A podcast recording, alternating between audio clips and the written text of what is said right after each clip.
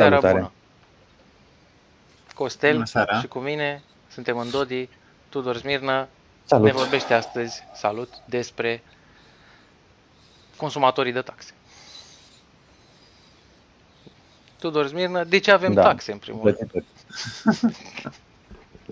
Uh, pentru că avem stat, aș zice.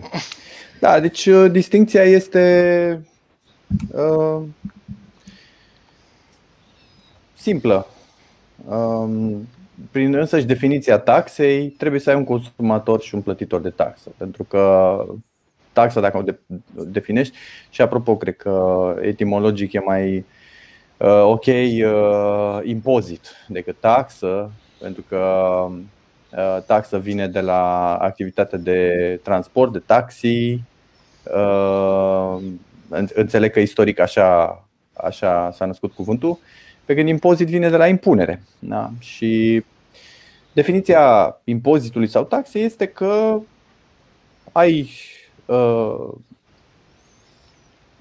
o relație hegemonică cu cineva, adică e cineva care ți impune, te forțează să plătești ceva. Și poate să fie bani, poate să fie uh, un tribut sub, sub formă non-monetară, uh, corvezi, uh, Poți să trimiți activități copii care să, trebuie să le faci, poate să fie să bunuri intre care îți sunt luate. Ideea este că trebuie să fii fort. Da, inclusiv uh, privilegiul primei nopți. E o formă de impunere, de taxare. Da. Uh, Deci, e un schimb pe care nu vrei să-l faci, care ți este impus, este o agresiune, e o tâlhărie. Taxarea este furt. Uh, și pentru că se definește în felul ăsta, uh, atunci apar cele două categorii. Deci, logic, e clar că uh, în momentul în care se plătește o taxă, ai cineva care plătește și cineva care consumă banii respectivi. Adică ai un beneficiar net și un pierzător net din schimbul ăsta.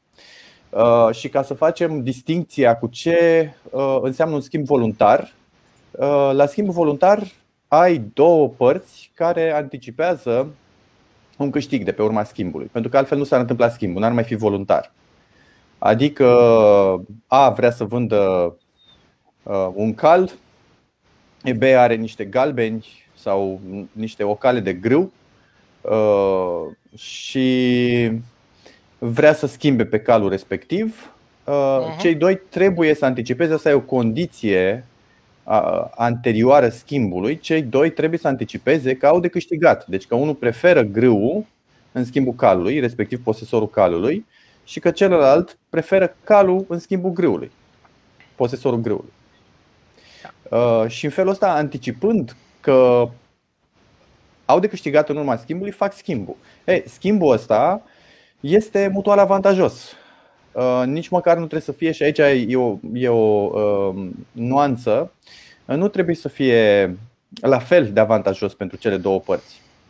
Cele două părți nici măcar nu trebuie să cunoască cât de mult are de câștigat celălalt din schimb.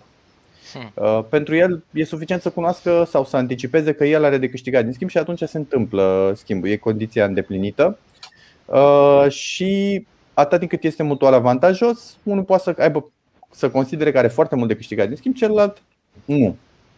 Uh, Adică are care are de câștigat mai puțin. Dar nu se întâmplă atunci când una dintre părți anticipează că nu are de câștigat din schimb. Da? Uh, Și ca să mai acoperim așa didactic uh, o situație, e posibil ca un schimb din ăsta voluntar să se dovedească a fi perdant uh, ex post. Adică după ce ai făcut schimbul să regreți, să-ți dai seama că a fost o eroare de judecată.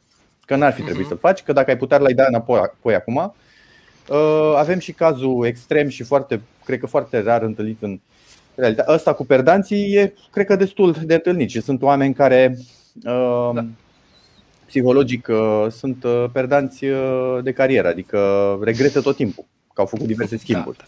Te duci Da. la magazin, îți iei o pereche de pantofi și în magazin ți-a părut că îți plac, ajungi acasă, nu-ți mai plac. Îi pui lângă celelalte 50 de perechi din dulap.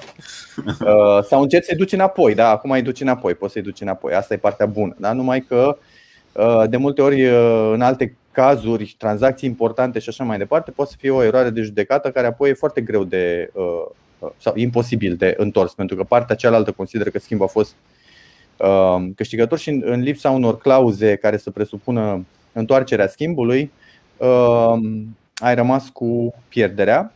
Uh, din fericire, oamenii de regulă au succes, de regulă nu sunt perdanți și de asta uh, e atât de profitabilă piața, pentru că ai o, o serie, o înlănțuire, că piața în ultima instanță asta e o rețea vastă de schimburi și prin schimburile astea toată lumea câștigă.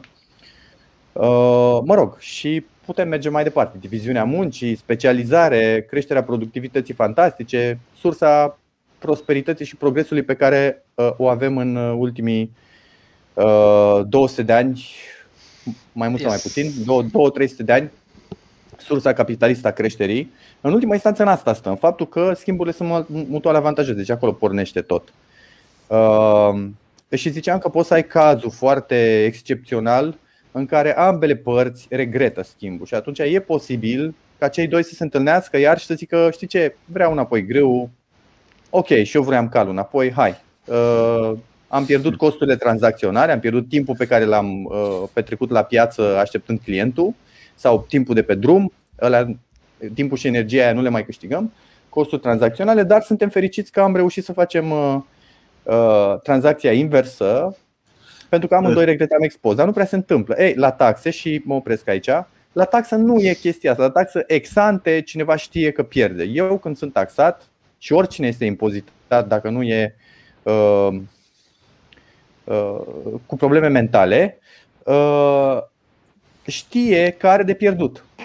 Când plătesc impozit pe terenuri, pe case, pe tranzacții, TVA și așa mai departe, eu știu că nu, nu uh, primesc ceea ce aș prefera să primesc de acolo. E iarăși prin preferință demonstrată lucrul ăsta. Adică Auzi, dacă lași... zi. Uh, nu pot spune că descoperi ex post că, ia uite, primarul ăsta mi-a făcut un parc. Chiar dacă uh, ex ante erai frustrat, erai nemulțumit, dar descoperi că ți-a făcut un parc și ești mulțumit. Um... Nici nu știai că vrei parcul ăla. da, el, el ți-a oferit ceva, te-a Bine. ajutat să te descoperi Aș... pe sine, știi? Ok, deci asta e o discuție filozofică. În primul rând, hai să observăm chestia asta. În realitate se întâmplă foarte rar așa ceva, da? În da. realitate se întâmplă foarte rar. Uh, pentru că ce ar mai trebui să descoperi? Faptul că Uh, contrafactual, parcul ăla uh, n-ar fi fost mai ieftin dacă îl luai de pe piață. Adică primarul îți face parcul, dar ți-l face la cel mai mic preț posibil. Uh, e o discuție. Nici măcar nu cred că poți să știi.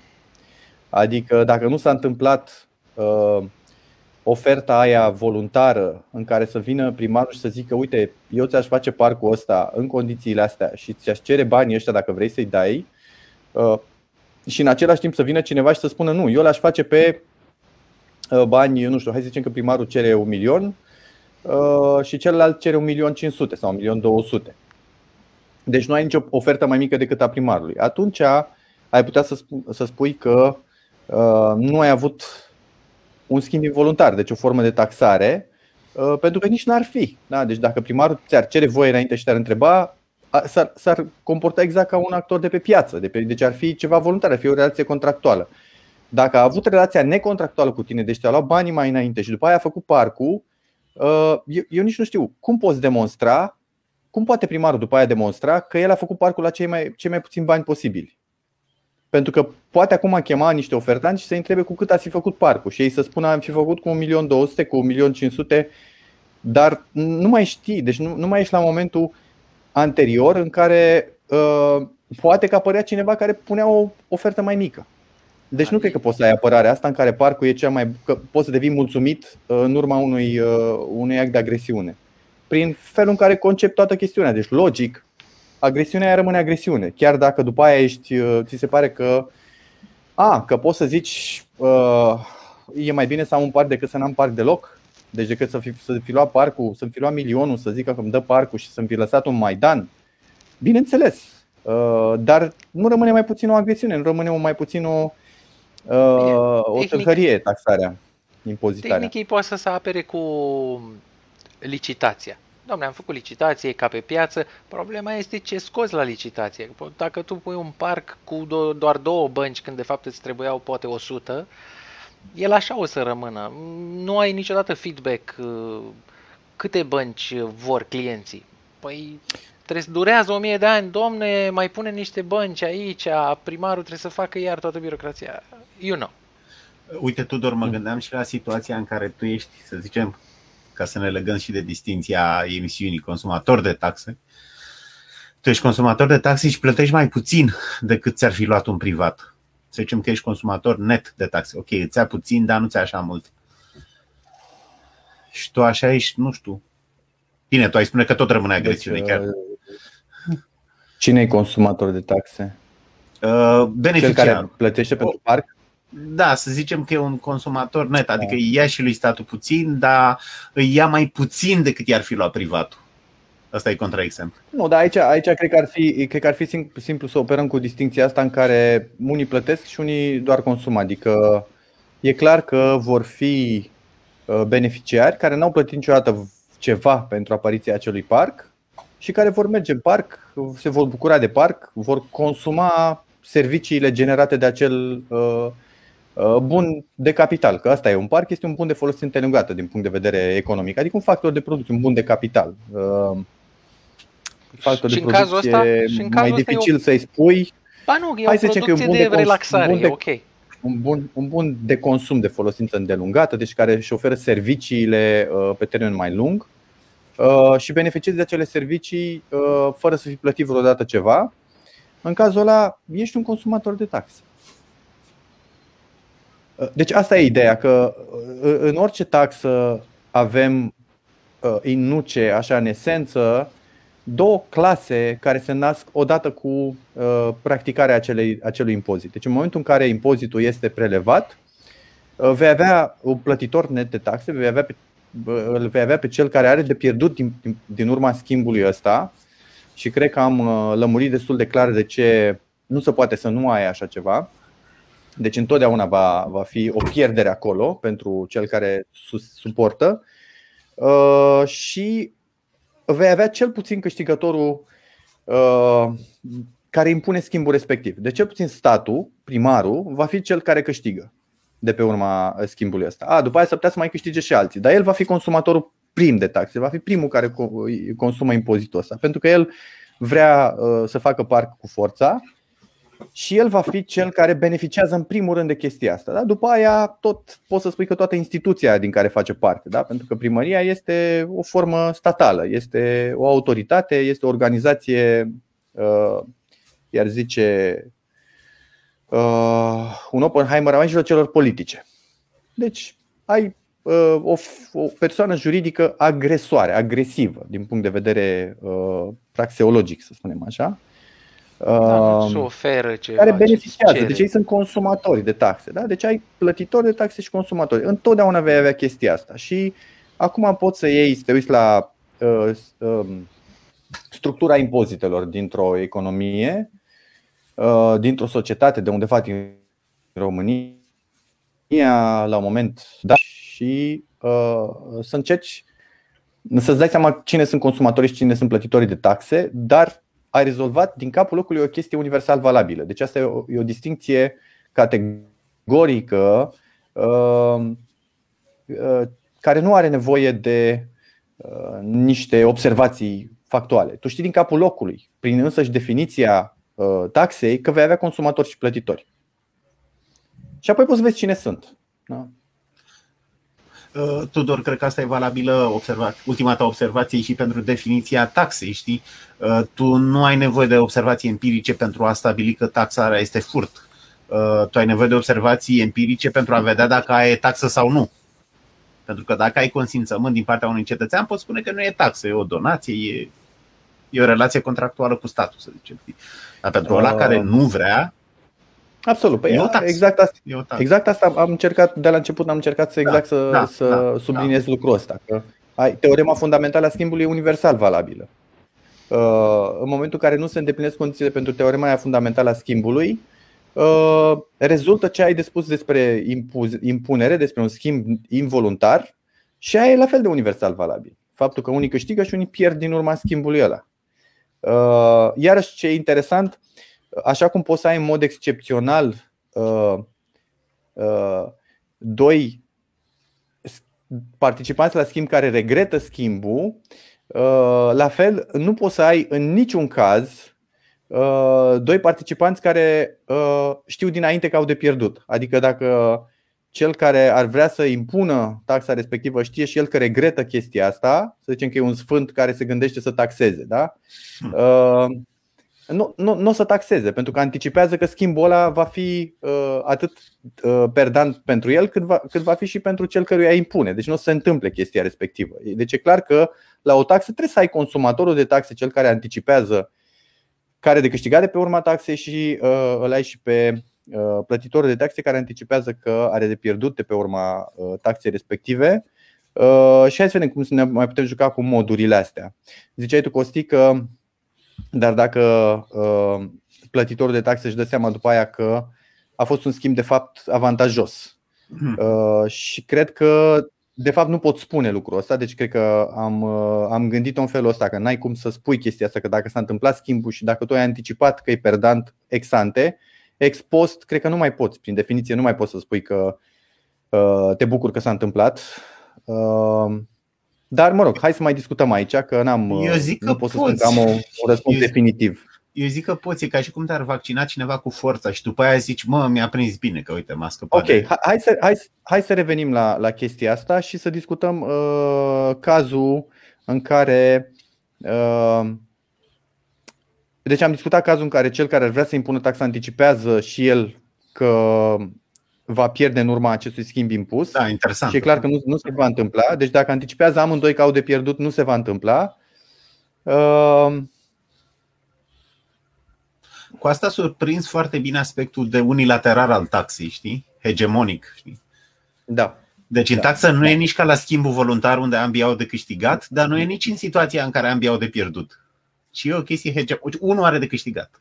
Da, da. Și uh, e clar că nu poate să fie, nu poate să fie uh, cel care, decât cel care inițiază agresiunea.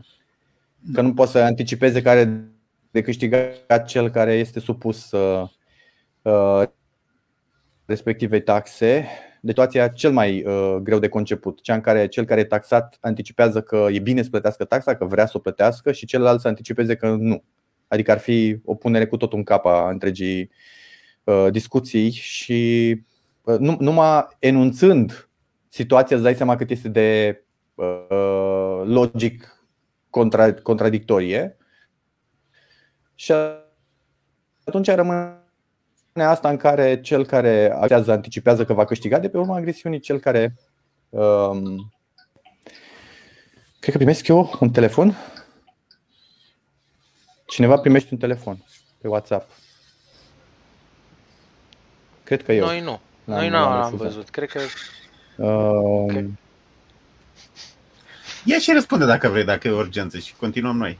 Dacă simți. Dacă simți. Uh, nu, nu, nu, nu, e ok. Nici, nici nu mai știu. L-am refuzat și acum nu mai știu cine m-a sunat, nu văd nimic în interfața asta de pe calculatorul WhatsApp-ului, deci uh, dacă mai revine o să văd ce fac. Uh, căuta vreun primar. Pe, Uh, deci, uh, așa, hai să vedem. Uh, crezi că duce undeva? Deci, eu cred că ți-am răspuns destul de corect la întrebarea aia cu ok, dar ce se întâmplă? Dar, în primul rând, hai să observăm lucrul ăsta. E un, o, un caz extrem. Cum s-ar zice în engleză, lifeboat situations, adică cazul ăla în care realizezi că de fapt te bucuri că ai fost siluit într-un da, fel sau da. altul. Că ți s-au luat bani, da. că ți s-au luat, uh, că ai fost forțat să. Nu știu, ca atunci când zice bine că am fost amendat, că uite, mergeam, uh, mergeam cu viteză și mai bine că am fost amendat de poliție, că uh, dacă făceam un accident. Și mă bucur că am plătit amenda. Da? Eu cred că nu poți, cred că nu poți, adică din câte ți-am zis, ideea aia că dacă s-a întâmplat deja schimbul și tu n-ai cum contrafactual să demonstrezi că uh, ai fi fost exante, pentru că Asta cred că ar trebui să demonstreze. Deci o taxă încetează să mai fie problematică în momentul în care poți să demonstrezi că și A, exante. Nu, eu nu mergeam până acolo. Eu ziceam doar că îți schimbi preferințele, dar ea rămâne o agresiune, chiar dacă te sucești. Ok, deci, n-aș fi deci, mers până uh, acolo. Bun, bun, să scăpăm de chestia asta pentru că riscăm să avem tot felul de uh, contorsioniști semantici care să ajungă să spună stai domnule că e contractul social și că de fapt uh, foarte multe taxe sunt voluntare, ce vorbim aici? Ce tot ziceți voi? Știi? Ia, lăsați că sunt cazuri particulare și că dacă te uiți la cum plătesc oamenii, îți dai seama că îi preferă și uh, dacă nu preferă au de câștigat după și așa mai departe. Uh, Păi, deci nu ține Ai- chestia asta. Taxa Păi, nu- rămâne t- târhărie, rămâne o agresiune. uh, Cred că e foarte greu. uh, Sau mă rog, hai să vedem. Să încerce cineva logic. Păi nu, Uh, răspunsul, Unu. răspuns, Doi, răspuns, uh, dacă se întâmplă Există niște întârzieri. Uh, Tudor, răspunsul tău e că statul te forțează totuși. Dacă ar fi un schimb voluntar, nu mai aveai sancțiuni, știi, nu mai aveai coerciție. Așa ți Eu- asigurai uh, baza aia voluntară. Uh, Eu aș vrea să subliniez uh, o stai mică mică că n-am fost chestie. să răspundeam la. uh, Deci, cum zici? Mai zi o dată. Costi. Uh, Statul n-ar mai folosi coerciția, știi, dacă ar fi o chestie voluntară, n-ai mai avea închisoare, amenzi sau alte, nu?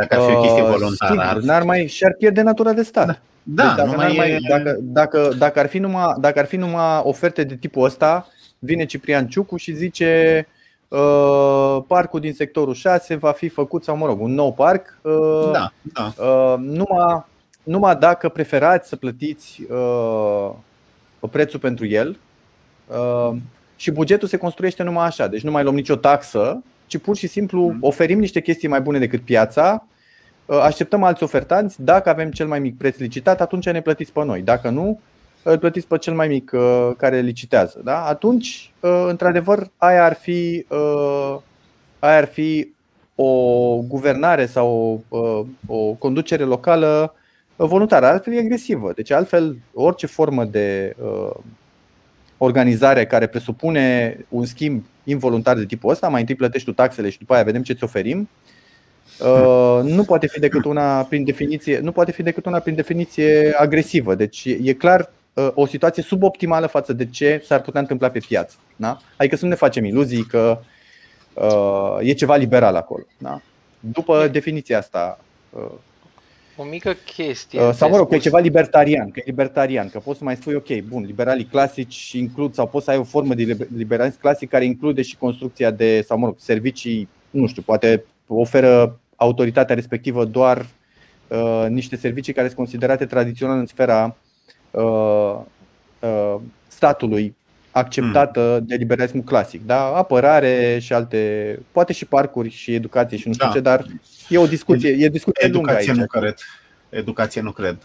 Nu, Uh, Adică mi- nu- mi-aduc, li- mi-aduc aminte aici de o discuție pe care o făcea uh, Emi Socaciu, care zicea, dacă te uiți la cei care discută, liberali clasici care discută de stat minimal, îți dai seama că defi, uh, definesc ei într-un fel sau altul, nu mai știu dacă de că clar discuta definiția aici, dar spune, dar co- concret, dacă te uiți la ce propun, de fapt Da. niciunul nu este pentru un stat uh, foarte limitat, adică sunt uh, excepționali. cei. Poate doar un Mises, dar mai departe la Hayek, la uh, Da.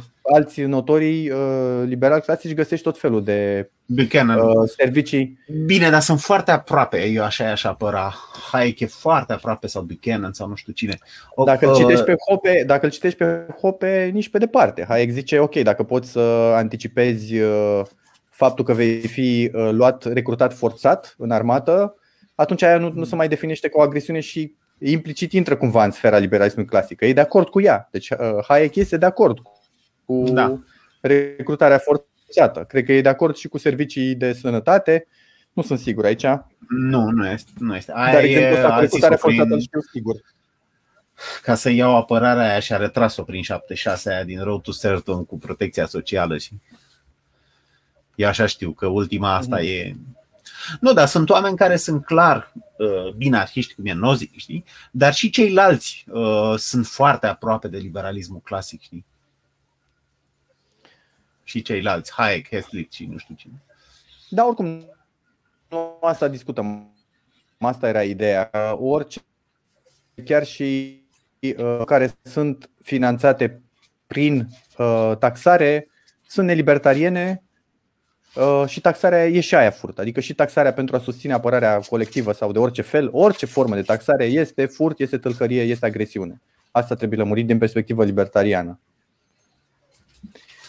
Și da, aici, da. scuză-mă că uh, aici aș mai continua în felul următor. Uite, asta o distinție da. și distinția cea mai uh, distinția cea mai dură și cea mai semnificativă dintre uh, libertarianism și liberalismul clasic. Uh, liberalismul clasic trebuie să facă uh, la un moment dat discuția asta. Uh, când încetează o taxă agresivă să fie o taxă agresivă?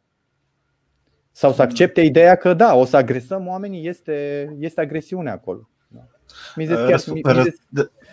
Răspunsul lor e că de la un anumit nivel, știi, cam asta e jargonul, știi. Un anumit da, da, nivel au, devine au, opresivă, știi? Da, da, au problema asta. Cred că Mize scapă, Mize scapă, uh, fiind unul dintre liberalii clasici cei mai coerenți, uh, cred că scapă de discuția asta acceptând fățiș, adică zice statul este organizarea mijloacelor de forță. Adică uh, cu înțelesul de agresiune aici. Da? Statul te bate, te taxează, uh, nu e nici gând că, că ar fi vreun uh, îngeraș. Dar o face pentru a face posibilă conviețuirea în societate în condiții de respectare a proprietății. Mhm. Mă rog, și aici e contradicția, uh, contradicția fundamentală. Uh, însă, uh, dincolo de asta, chiar și la Mises e greu să găsești criteriu care face să pui limită la ceea ce poate face și statul și ce nu. Adică ai o distinție din asta, ok, apărarea. Dar dacă intri în bucătăria, în detaliile discuției, exact cum face Rothbard, ok, care apărare? Trei tancuri pe cap de locuitor sau uh, un, uh, un soldat pe cap de locuitor. Și ăla cu o raniță foarte limitată. Pentru că, evident, taxarea pentru trei tancuri pe cap de locuitor e mult diferită față de taxarea pentru un soldat pe cap de locuitor. Că tancurile vin și cu tanchiști și așa mai departe. Uh, și uh, cred că discuția era că la Mises, uh, dar nu e explicit asta nicăieri. Deci Mises nu face nicăieri discuția asta explicit, o lasă pur și simplu așa Rothbard cred că o ia de bună că nu are un răspuns.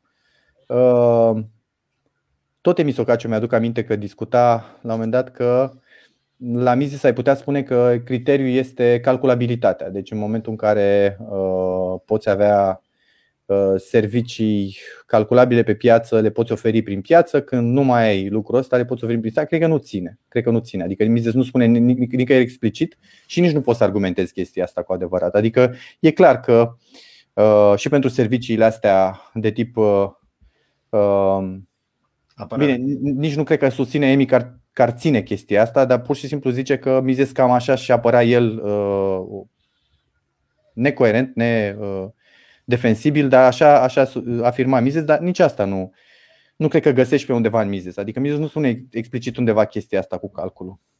Uite, mi-a inspirat o reflexie apropo de nivelul apărării. Știi? Noi tot timpul facem distinția asta. Uite, statul liberal e statul minimal, oferă doar tribunale, armată și poliție. Socialdemocrația deja începe să se întindă, știi? să ofere educație, să ofere uh, pensii. Uh, acum întrebarea e ce faci dacă ai avea de ales între un stat minimal care are cheltuieli foarte mari pe apărare, mai mari decât o socialdemocrație. Știi? Ce ar trebui să aleagă un liberal. Deci poți avea o socialdemocrație ieftină, de tip Blair, să zicem, știi, care nu cheltuie și așa de mult, știi? Și un stat minimal, să zicem, mai neocon, care are toate tancurile posibile, știi? Da? Adică presiunea e, e ca discuția între cota unică și ce alegi, cota unică sau cota progresivă. Uh, bineînțeles că pe niciuna. Deci, din punct de vedere libertarian, le respingi pe amândouă. De ce? Pentru că e absolut posibil să ai o societate care funcționează pe criterii libertariene. Asta e poziția mea și poziția anarhocapitalistă, clasică, clasică, mă rog. Uh, poziția anarhocapitalistă, uh, libertariană. Uh, dar aici poți să spui probleme de, de genul ăsta. Bun, ok, lasă, lumea libertariană am înțeles-o filozofic, e coerentă, dar ce facem? Că avem totuși niște priorități concrete, mai urgente, răspunde și mie că de multe ori asta e problema când ai discuție de tipul ăsta. Răspunde și mie ce faci cu școlile acum, uite, sănătatea în colaps, educația în colaps și alte, alte lucruri astea. Cum rezolvi chestiile astea? Uh, păi poate e da, bine ai, că uh, sunt în colaps. Uh, nu, cred că e bine niciodată, dar uh, ca să revin la discuția asta lui Costel, uh, răspunsul este uh, alegi soluția care îți minimizează agresiunea. Hmm. Dacă ai de ales între uh, Adică ales socialdemocrație, mai ieftin. Hm. Dacă decât ai mai ieftin, atunci pe aia o alegi, da. Decât da. minarhismul mai scump.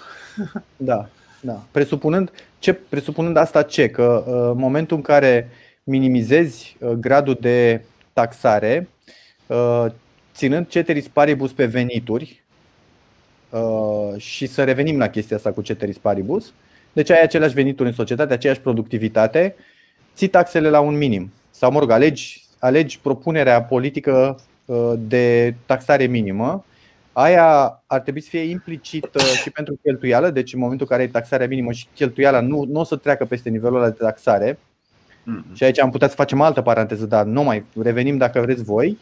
Uh, atunci, ce înseamnă asta? Înseamnă că veniturile din productivitatea dată, aia ceteris paribus, vor rămâne în mai mare măsură la cei care le produc la muncitorii, antreprenorii, uh, proprietarii care uh, obțin acele venituri. Deci statul ia mai puțin, rămâne mai mult la, uh, din plăcinta aia fixă, la producătorii inițiali. Asta înseamnă că vei avea un grad mai mare de productivitate viitoare pe baza acestor venituri. Deci asta e pledoaria pentru minimizarea fiscalizării, fiscalității și taxării și cheltuielilor, bineînțeles, statului, că cu cât iei mai puțin din societate și lași în societate, atunci tu uh, crezi, lași premizele ca din acele venituri uh, să rezulte schimburi mutual avantajoase, să rezulte mai multă specializare și mai multă productivitate uh, în viitor.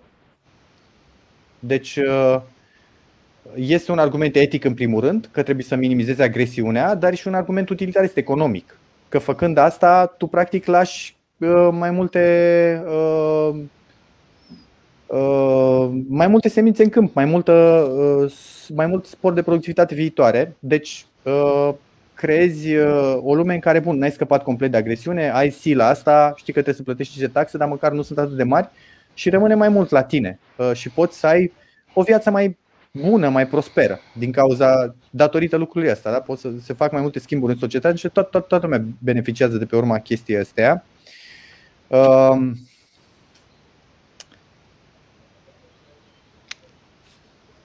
Deci uh, poți să ai și un caz și mă întorc aici la, la ideea asta. Ai cazul în care, ok, ai plăcinta fixă de productivitate, ei mai, ei mai faci mai puțină redistribuție, uh,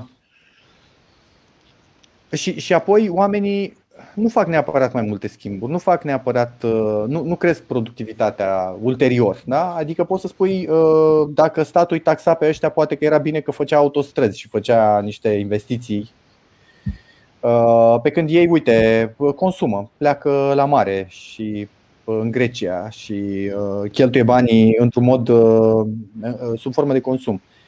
Am rezolvat problema etică în primul rând, adică am rezolvat chestia de dreptate, faptul că n-am fost, uh, nu ne-a fost încălcat, nu ne-a fost încălcată proprietatea. Și după aia, uh, chiar dacă productivitatea aia nu crește sau stagnează, uh, s-a întâmplat ceea ce își doreau oamenii. Deci, în esență, dintr-o perspectivă din asta subiectivistă și axată pe persoană, pe libertatea personală, se întâmplă ceea ce, ce vor oamenii. Dacă oamenii vor să scade structura productivă a societății, atunci uh, înseamnă că ăsta a fost un plus de bunăstare pentru ei. Uh, oricine poate să aloce niște bunuri pe care le are la un moment dat sau niște venituri în, mod, uh, în două moduri, fie pentru consum, fie pentru producție. Producția înseamnă amânarea consumului, deci înseamnă să nu te duci anul ăsta să, să nu mai mănânci așa mult, să nu mai mănânci în oraș, să nu te duci în, în excursii. Reducându-ți consumul în felul ăsta, banii ăia vor fi o putere de cumpărare pe care tu poți să o aloci într-un mod productiv, adică să cumperi un utilaj cu care să eficientizezi un proces de producție. Să zicem că, nu știu, îți cumperi un plug mai eficient și produci mai mult. Lucrezi, ai o fermă și lucrezi, nu știu, ai un proces agricol și poți să scoți mai mult din el, ai mai mult grâu la urmă, mai mult porumb, roșii, etc. Sau poți să oferi puterea asta de cumpărare altora devenind creditor. Deci, practic, acele fonduri neconsumate sunt puse la dispoziția societății și cu ele altcineva din societate, un antreprenor, va face lucrul ăsta pe care tu nu-l faci. Deci, în esență, funcția asta de economisire este una productivă. Chiar atunci când, de exemplu, nu dai banii, dar aici intrăm în niște discuții foarte nuanțate. Chiar când nu dai banii, ai de câștigat pentru că, sau mă rog, societatea are de câștigat pentru că se întâmplă ceva cu uh, nivelul prețurilor, cu puterea de cumpărare a banilor. Niște bani care sunt ținuți la saltea, uh, nu mai licitează pe niște factori de producție, uh, prețurile vor fi mai mici și atunci cei care folosesc banii în societate vor putea cumpăra cu prețuri mai mici. Deci ei, practic, vor, societatea va putea fi mai productivă în felul ăsta. Mă rog, o discuție mai complicată. Ideea este că, în schimb, dacă se crește taxarea, deci putem gândi cazul în care ai un nivel de taxare care este crescut, acum tu știi cu siguranță că ai distrus productivitatea în societatea respectivă, pentru că prin însăși, însuși actul ăsta se întâmplă practic o reducere a Uh, are loc un consum imediat. Deci statul de cele mai multe ori face o redistribuție către uh, beneficiari de asistență socială sau către, nu știu, militari atunci când nu sunt puși la treabă, pur și simplu mănâncă fasole și nu fac nimic, art gazul de pomană. Uh, și e, e o formă de consum. Deci pot să spui că e o formă de consum. Acum, cazul mai complicat și, și dacă am zis că e o formă de consum, atunci am lămurit lucrurile. Adică uh, e clar că taxarea duce la o diminuare a productivității. Uh, deci consumatorii de taxe nu doar că uh, consumă ceva produs de alții înainte, dar nici nu, uh, nici nu lasă posibilitatea ca societatea aia să uh, rămână pe același nivel de prosperitate. Da? Deci taxarea îți, îți scade contrafactual prosperitatea posibilă, îți reduce posibilitatea creșterii prosperității. Deci dacă ai îți închipui așa un nivel maxim de prosperitate pe care îl poți atinge cu factorii de producție existenți acum, deci să ne închipuim că există o combinare optimă de factorii ăștia de producție. Da? În momentul în care crește taxarea uh, în societatea care, care posedă sau folosește factorii ăștia de producție, atunci nivelul ăla maxim uh, va scădea. Deci tu deja nu mai poți urca decât pe un orizont uh, mai prost Uh, te duci undeva, uh, optimul ăla nici nu, nu e neapărat că trebuie să-l atingi uh, sau că îl poți atinge, dar știi că el există teoretic acolo și că în momentul în care îți crește taxarea, tu ai o sărăcire. Ai o sărăcire de principiu. Ai un potențial maxim pe care îl poți atinge, care acum este mai mic. Deci este o limitare. Discuția grea aici este bine, dar uite, Liberalii uh, spun că, spre deosebire de socialiștii dinainte, de socialdemocrați, uh, ei investesc. Deci taxarea asta, veniturile de la buget, merg mai mult către investiții decât pentru consum. Nu mai plătim pensii, nu mai plătim uh, asistență socială atât de multă sau, mă rog, continuăm cu ele la fel, dar creștem investițiile. Hmm. Uh, și atunci discuția ar putea să fie, uite, taxarea poate fi productivă, că oamenii au nevoie de autostrăzi, au nevoie de infrastructură, de tot ce înseamnă investiția, cam asta înseamnă crea, crearea de uh, factori de producție sau de bunuri de consum cu folosință îndelungată, cum era parcul ăla, da? adică în loc să dea banii pe uh, festival, pe muzică, pe un concerte sau mai știu eu ce, îți fac un parc și ăla o să-l ai mai mult timp. Da? Uh, și discuția complicată aici este și sunt ale investiții sau nu. Hmm. corect? M-ați urmărit până acum? Adică da, sunt, da. Păi, uh, nu știu, Rothbard cred că ar fi zis că nu sunt, că sunt consum. Da. Că sunt consum inclusiv infrastructura, nu doar pomenile către da, aici, cred, aici, cred că, aici cred că putem să răspundem în felul următor. Uh, istoric, dacă te uiți, statul face numai uh, tâmpenii, adică toate, toate investițiile astea în, infra, în infrastructură sunt niște scandaluri și nu găsești, uh, nu găsești guvernare, oricât ar fi ea de liberală, oricât ar fi ea de respectabilă din punct de vedere liberal clasic, Uh, care să nu aibă tot felul de uh, stegulețe roșii și uh, tinichele de, de coada investițiilor uh, pe care le-a făcut. Da? Adică nu găsești proiecte respectabile. Domnule.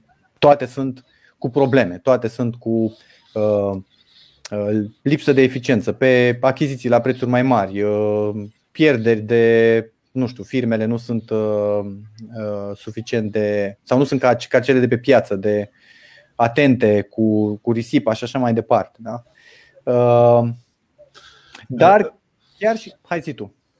Uh, uite, mă gândesc că diferența între stânga și dreapta în anii mai trecuți, chiar asta și era. Pesediștii stânga cheltuiau pe pensii și beneficii sociale, în timp ce dreapta, Boc și PDL-ul făceau autostrăzi. Asta era distinția. Știi? Acum cumva a migrat uh, diferența între socialisme, ca să zic așa. Știi? Da.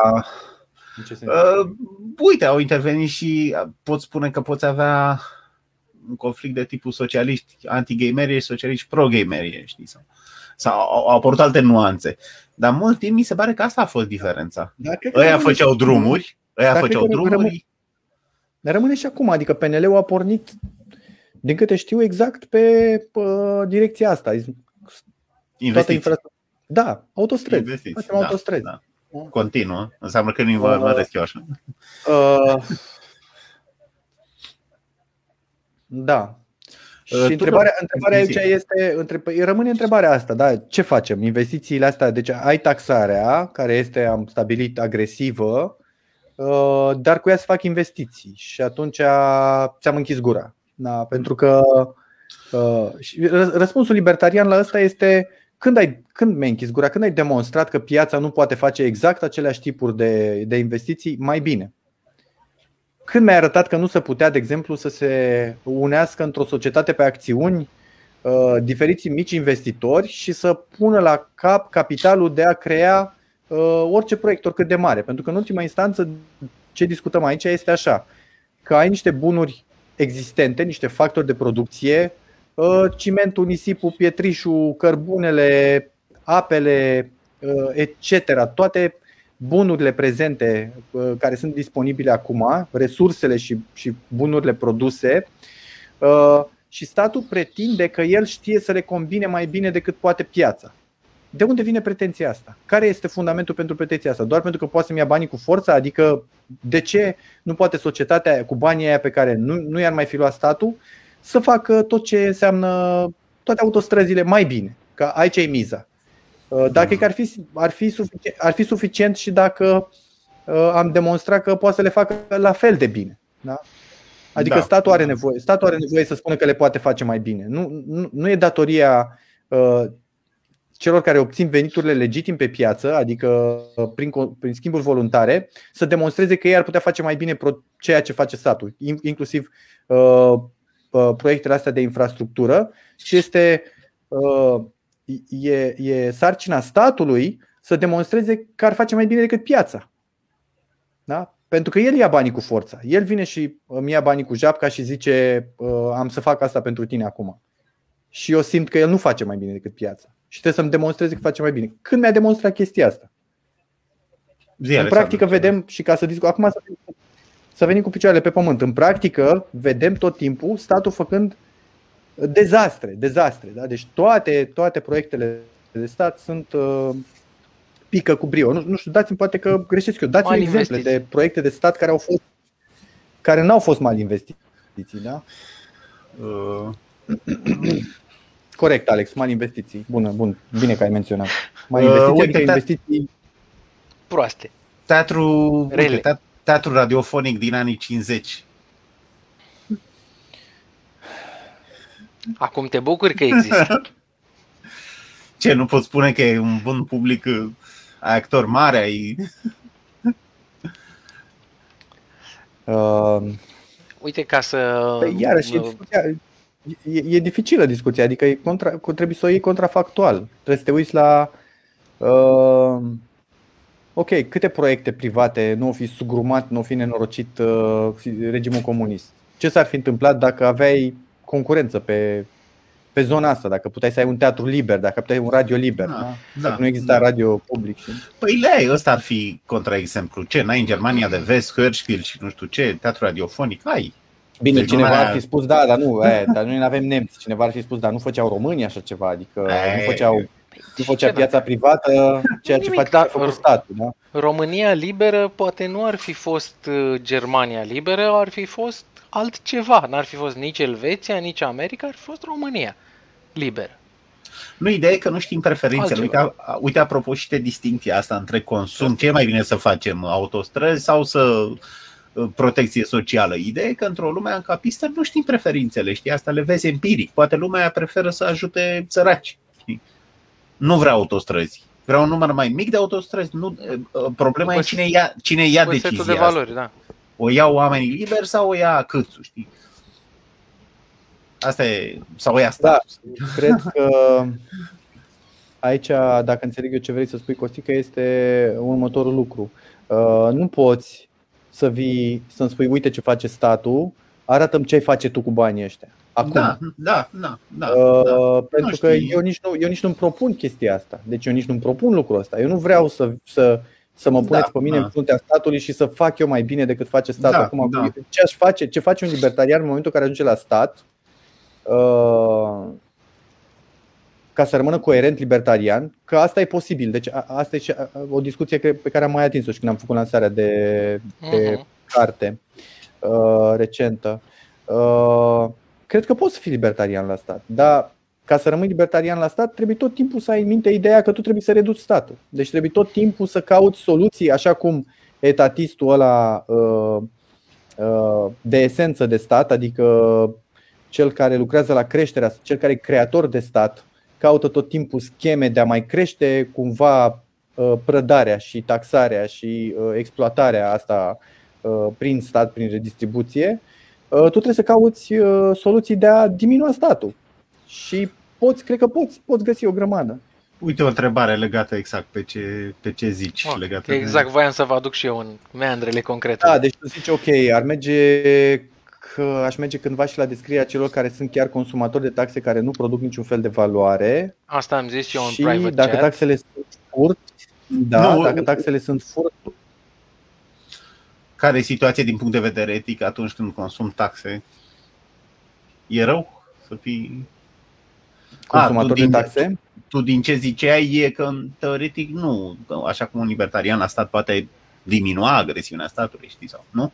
Ce Tot mai spuneai uh, ceva de genul ăsta. Exact.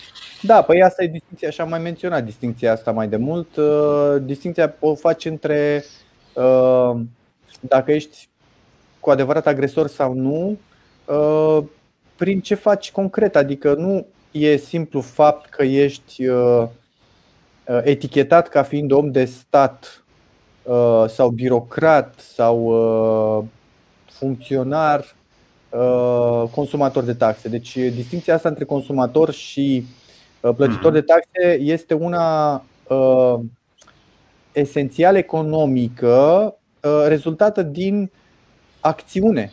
Deci din ceea ce faci tu.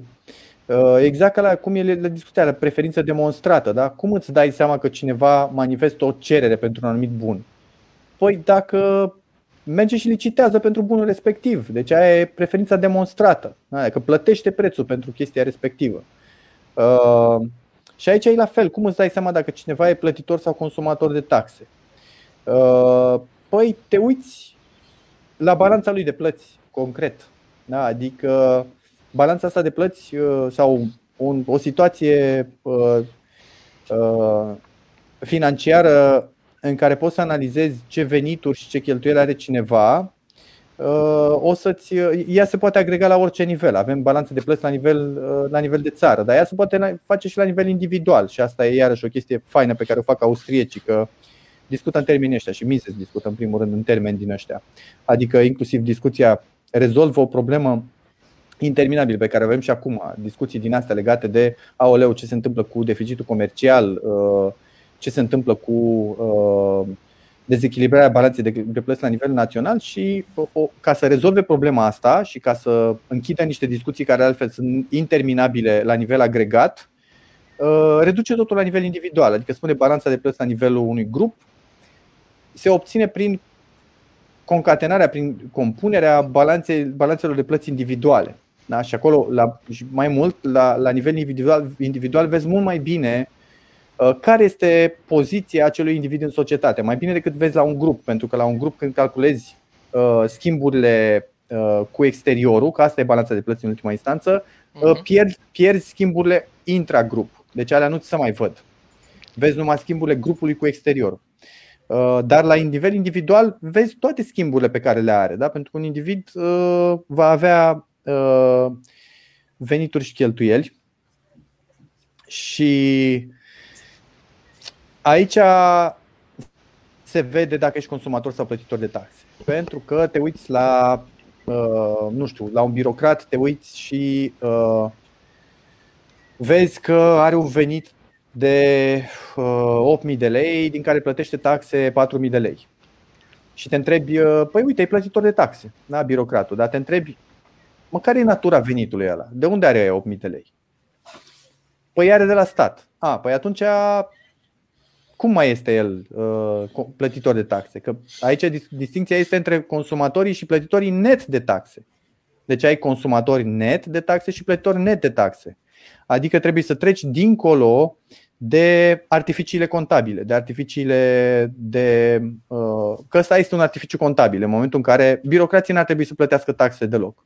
Adică cineva care este plătit pe statul de plată al statului sau autorităților, că sunt publice, că sunt centrale, că sunt locale, ar trebui să renunțe la artificiul ăsta. Da? Uh, toți cei care sunt beneficiari unor uh, redistribuții de tipul ăsta, că vorbim de pensionari, că vorbim de mai ales de aia speciali, că vorbim de uh, asistați, că vorbim de funcționari, că vorbim de mine ca profesor la ASE, uh, amploiați în primărie și așa mai departe, ar trebui să dispară ideea asta de plată de taxe ca să se vadă mai bine uh, sau ar fi mai onestă situația asta în care n-ar fi plătitori de taxe pentru că ei sunt de fapt beneficiari neți, da? pentru că net contează ce se întâmplă acolo. Tu ești consumator net de taxe. Dar, mă rog, aici aș mai insista cu Uh, distinția între chestia asta, deci tu poți să ai calitate de consumator de taxe, dar să nu fii creator de stat neapărat. Adică poți să fii un consumator pasiv, să zicem, de taxe. Da? Ca ăla care merge în parc, el nu s-a dus ca primarul să uh, agreseze, deci să forțeze uh, finanțarea acelui parc. El nu a produs mm. parcul, dar acum parcul există și te duci în el. Când te duci în parc, tu ești un consumator de taxe, da? chiar dacă ești cât de libertarian vrei. N-ai niciun venit vreodată de la stat. Dacă te-ai dus în parcul ăla, ești un consumator de taxe, dar nu ești uh, și creator de stat. Deci e o distinție aici, într-adevăr, uh, uh, care trebuie ținută, trebuie ținut cont de ea. Da. Da, da, pentru că avea și Walter Block genul ăsta de distinție. Păi și dacă lucrez la stat, acum ce, nu mai, dacă vreau să fiu libertarian, nu mai merg pe drumurile din da, jur? Sau, da, critica era de tipul ăsta. Păi cum poți tu să fii libertarian și să ieși din casă pe uh-huh. drum public? Ai călcat uh-huh. pe mhm. drum, ești consumator de taxe. Uh-huh. Nu mai ești libertarian. Ori nu așa e așa. Că... Uite, Tudor, ce trebuie observat că distinția nu se suprapune cu cea public-privat, știi? În sensul că toți privații sunt plătitori. Corect, asta, asta, asta, asta îmi trecuse prin cap și vreau să mai zic, da. Uh, Uite, dacă asfalt, ai... asfaltangii sunt privați, teoretic, asfaltangii sunt privați, pe de altă parte ei sunt consumatori, cei mai mari consumatori de taxe, știți? Da, da. Dacă vrei, e și mai complicată chestiunea pentru că poți să discuți pe nivelul ăsta în care, uh, în concret vorbind, când te uiți la uh, veniturile unor firme, deci iarăși era discuția cu balanța de plăți, da?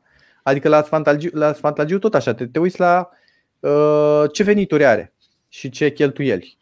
Și vezi că el poate să mai aibă și, nu știu, să facă, să asfalteze și curți private.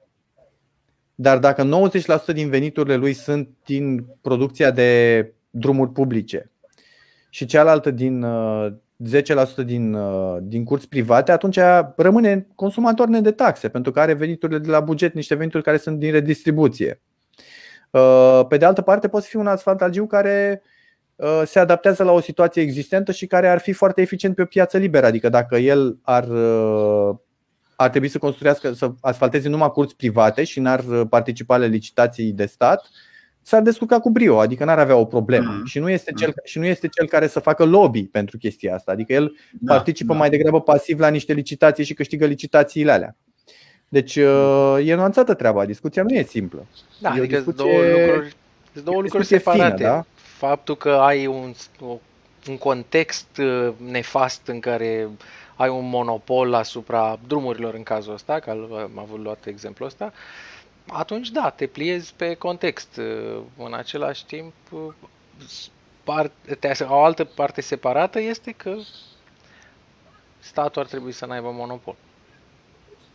Ia să mai luăm... Da, și e discuția asta între creator de agresiune și uh, pur și simplu consumator de, de taxe. Deci e o, e o chestie distinctă. Da? Deci poți să fii un consumator pașnic de taxe sau poți să fii un uh, creator adică de. Nu, de nu inițiezi, that's the point. Nu faci lobby, nu inițiezi. Uite, da, pe întrebarea asta lui. Intenție. La întrebarea asta lui Mircea, cum mai răspunde? Este fur să fur de la un hoț? Păi, Întreabă domnul Vurdușa. Aici aș, aș invoca Răspuns cu următorul comentariu care zice, Aha, depinde. Salutare Mircea. În primul rând salut pe Mircea. Uh, și salut pe toată lumea, dar pe Mircea cunoscându-l și fiind prieteni. Uh, nu, dar la asta uh, cum mai răspunde?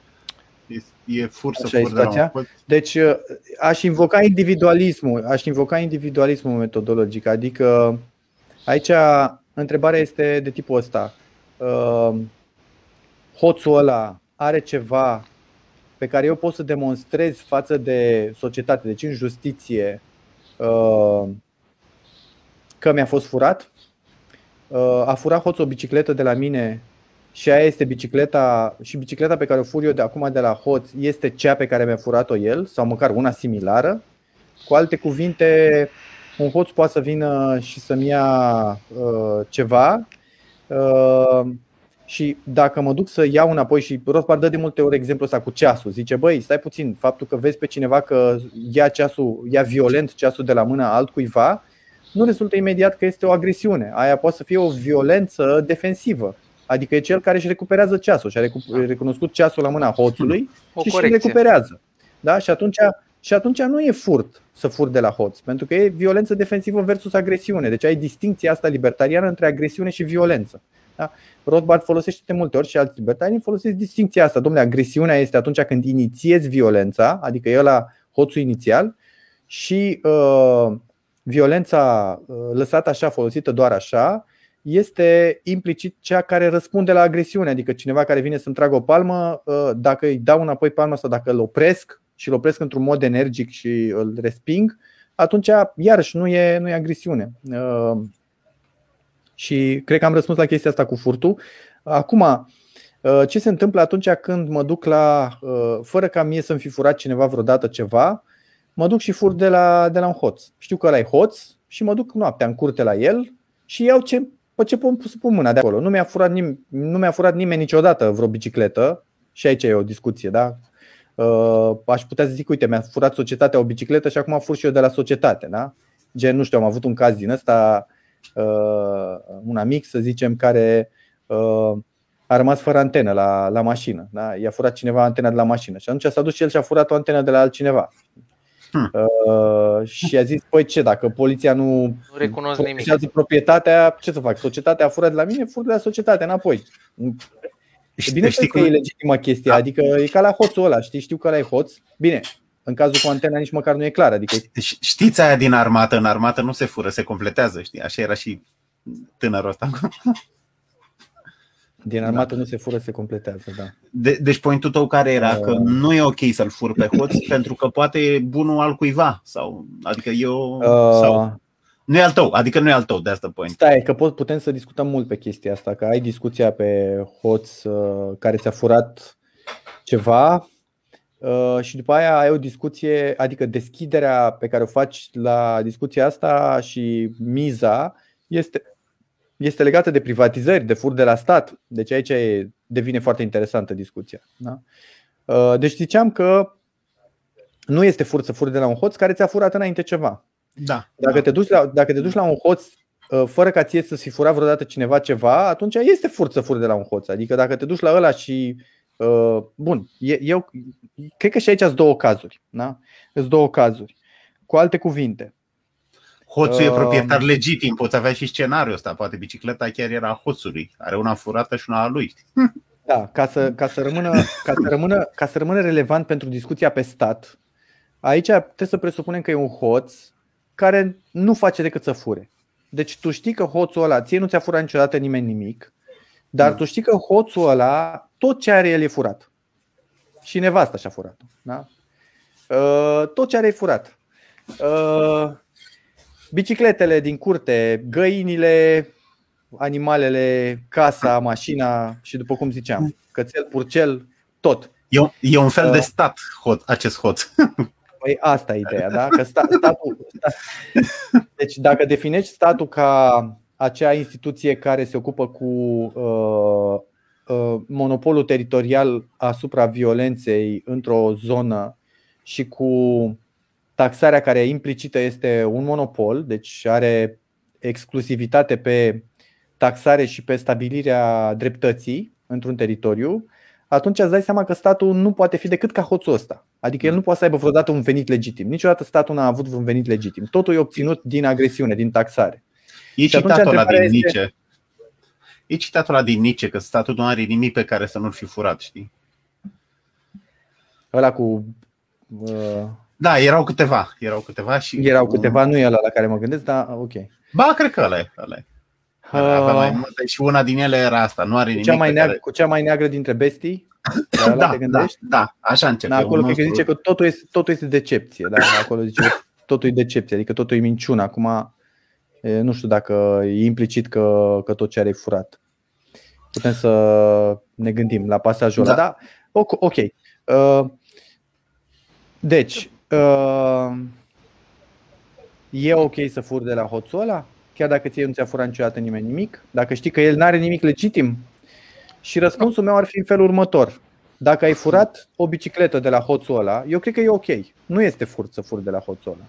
Deci chiar dacă ție nu ți-a furat niciodată nimeni nimic, Pentru el nu el e legitim. Nimic, el nu e legitim.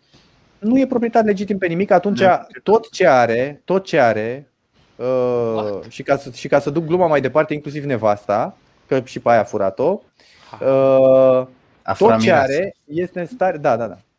Este în stare de tot ce are este în stare de uh, lucru neapropiat. Da. Deci e ca, păi ca discuția de la, e ca discuția de la Loche. Stai puțin, Alex, stai puțin să da, termin eu okay, și dar să-mi dați uh, voie deci că eu nu înțeleg discuția, chestia. Discuția de la loc, da? La loc cum e? Uh, ai un pământ în stare virgină, uh, când se naște dreptul de proprietate asupra acelei resurse? Păi în momentul în care vine cineva și pune un gard și lucrează pământul. Da? Deci mm. la loc este prin, uh, prin muncă, la libertarienii care vor să nuanțeze un pic mai mult chiar și pe loc, este uh, pe cei care stabilesc o legătură obiectivă cu uh, terenul respectiv. Adică e suficient să-l îngrădești.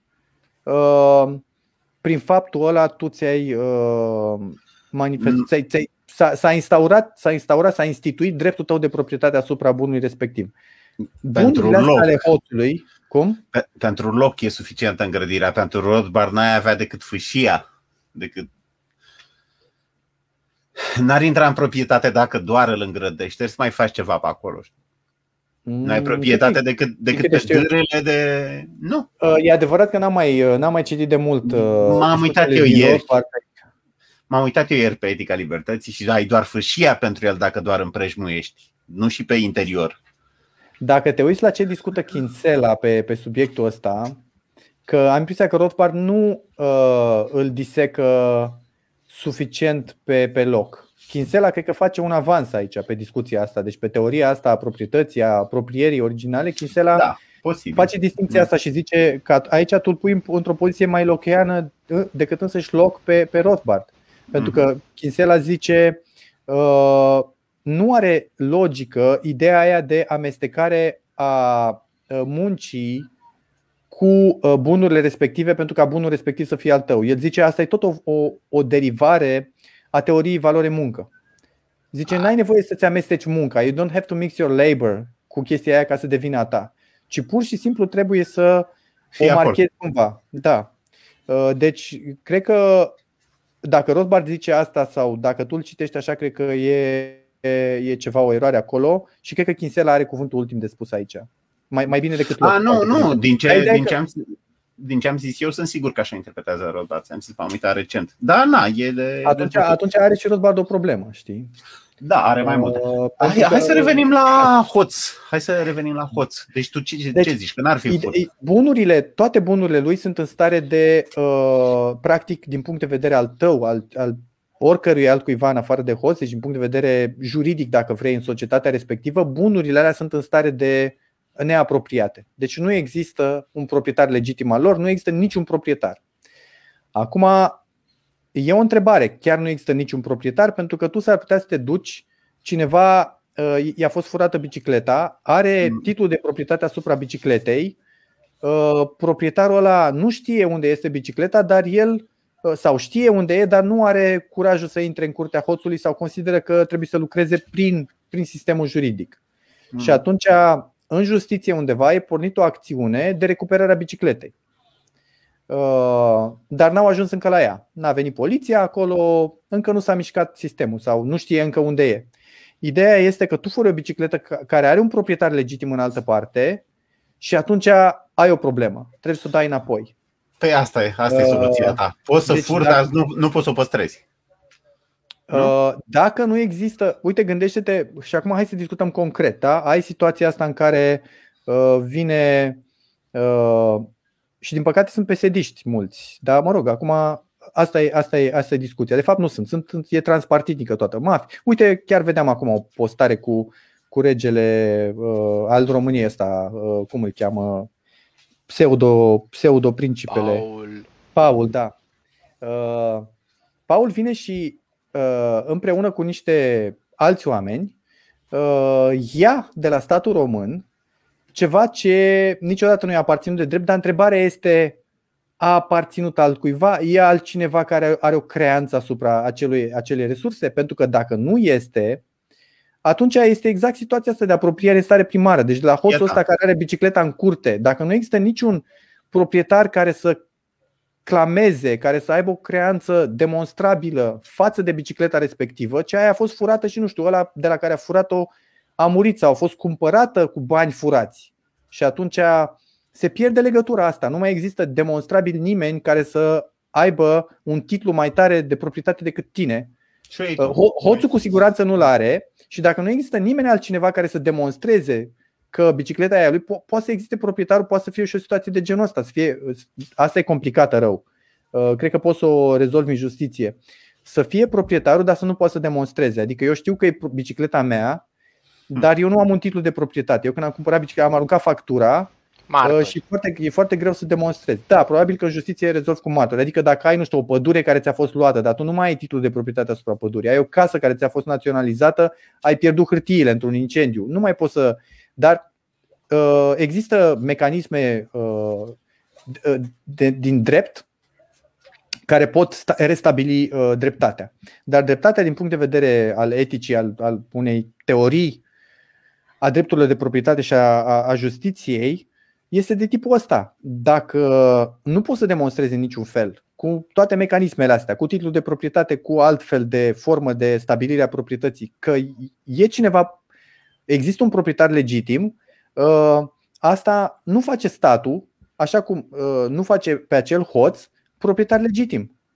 Deci dacă respectivul știm că a trăit numai din furt sau uh, nu poate să demonstreze în niciun fel că n-a, că n-a furat bicicleta respectivă și vii tu și o iei de la el, uh, ca în cazul ăsta cu privatizarea, da? privatizezi o pădure.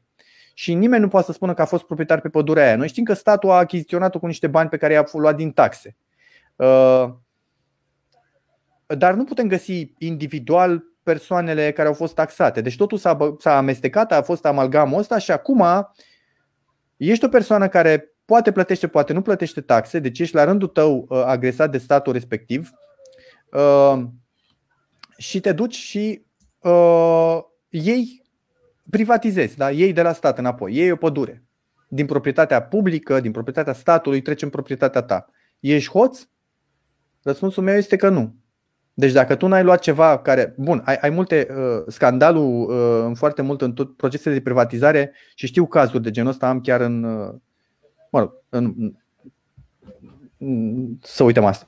Deci, încerc, uh, încerc, ai, uh, da, okay. ok, ai cazuri, da, știu cazuri din astea, am cunoștințe care sunt în, în situații de tipul ăsta.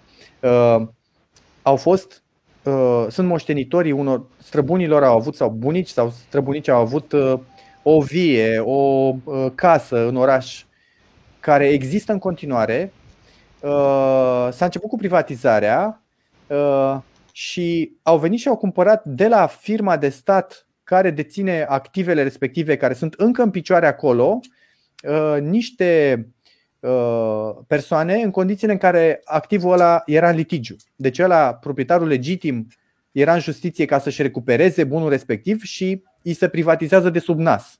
Deci devin alții proprietari. Atunci ăla e hoț. Deci ăla care a privatizat în felul ăsta e demonstrabil hoț. Deci ai acolo un proprietar care își vede bunul și are titlul de proprietate, poate să demonstreze că a fost naționalizat de la uh, cei pe care el îi moștenește și în același timp statul dă către alții. Deci acolo clar aia sunt hoți, aia sunt niște mafioți. Dar, dar ce te faci cu cazul ăsta în care e cineva care uh, merge la stat și obține niște uh, beneficii private, deci obține niște bunuri de la stat sau uh, bani, inclusiv bani, uh, și poți să spui că, uite, a, este hoț pentru că fură de la, de la stat. Uh, și cum ziceam, cred că ai cazul care nu e universal valabil, în care nu ești hoț dacă furi de la un hoț. Da? Deci, ca să închei răspunsul ăsta la întrebarea lui Mircea, ești hoț dacă furi de la un hoț? Depinde.